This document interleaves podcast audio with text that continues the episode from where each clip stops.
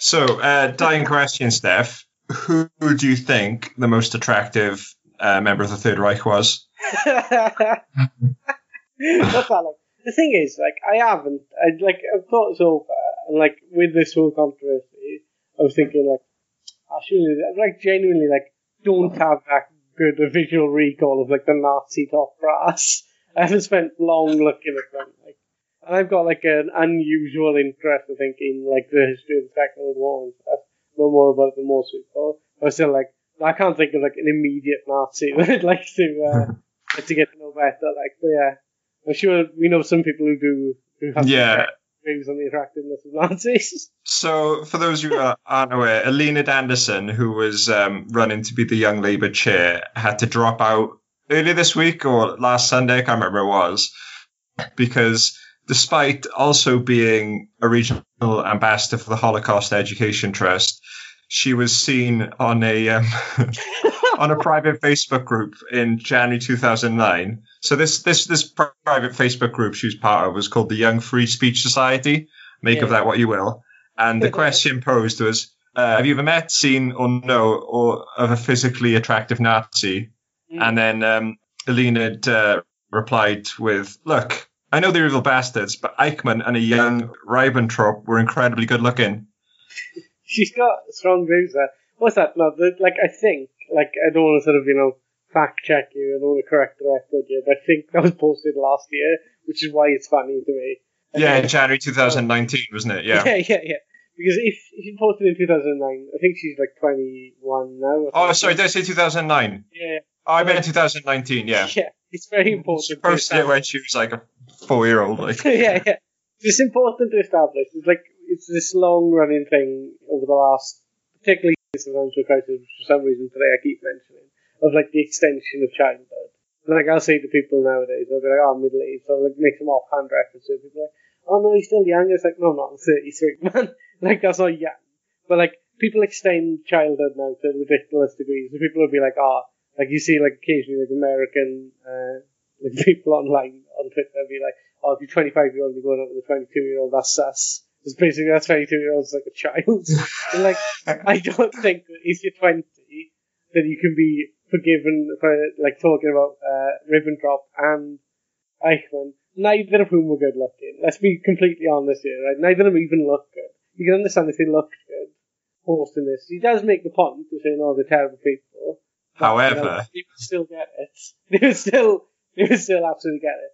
But yeah, she was 20 years old when she posted this. so you can't really be like, "Oh, listen, I was young. I didn't know any better." I mean, it was like 14 months ago or whatever, or 16 months ago.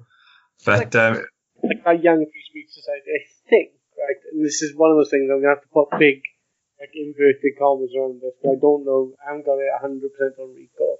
But I remember reading like a hope not hate report on like a similar Facebook like people basically, like people saying like this group had like genocide denial and like um and like basically active Nazis and stuff posted in it anyway. Just like being involved in like this Facebook group was like deeply suspect anyway. And then she's obviously like just like leaping onto this presumably right wing person thing, going like, "Have you ever seen a hot like right wing head like desperate for a Ribbentrop?" So, yeah, a Ribbentrop. oh yeah, What's the worst thing? One of them looks a bit like me. I have to look it up now just to remind myself of it. I think it's Ribbentrop. But like Ribbentrop's like a slightly larger nose version of me because I've got like an extremely weak chin, and like I'm proud of that man.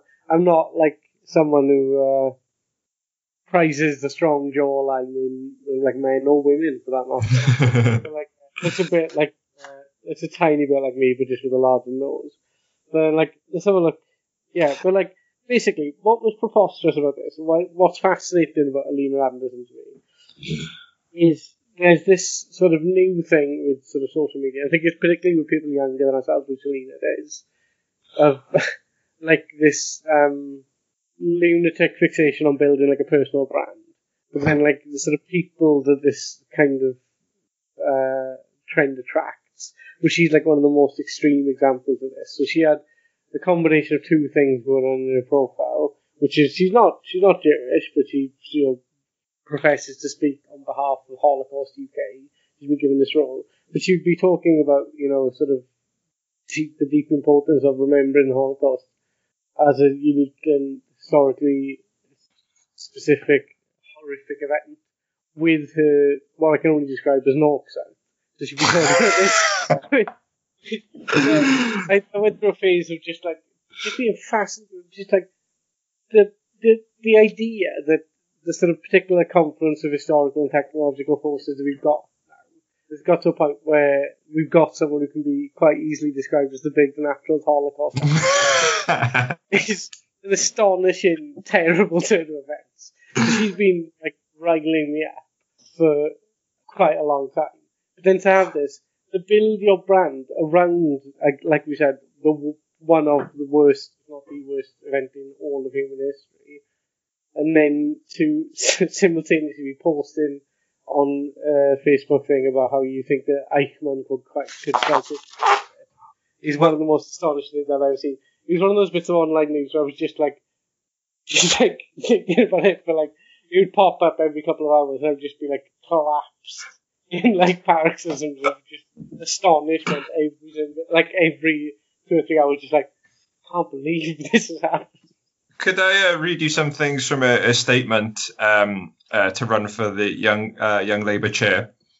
So here's, a few um, few choice quotes. I am running for chair of Young Labour to build a youth movement that empowers our young activists to fight every day for a La- Labour government with Keir Starmer number 10. I joined the Labour Party when I was 15. On the night of um, the 2015 general election, I watched in horror as the Tories under David Cameron won, knowing that they were on course to lead the country into more devastating austerity. I think, actually, in Labour manifesto that year, they did promise austerity as well. Yeah. So, I mean, maybe she's not the astute 15 year old that she thinks she is.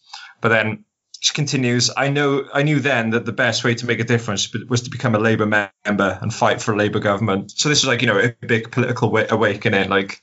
So then it goes on a bit further down. Uh, the toxic culture of young Labour needs to end. The abuse that our current chair has suffered experiencing anti Semitic bullying, so bad that it got mentioned in Parliament, is despicable. It is vital that we fix this. I want to see um, designated safeguarding officers in every regional Labour office with well publicised guidance for young members to seek support, a properly independent complaints process, and anti racist, unconscious bias training for officers to make young Labour a safe space for all our members. And she goes on to say that young uh, Labour must always stand against racism, anti Semitism, Islamophobia, transphobia, anti Gypsy, Roma, and travel traveller hate, homophobia, ableism, classism, misogyny, and sexual harassment.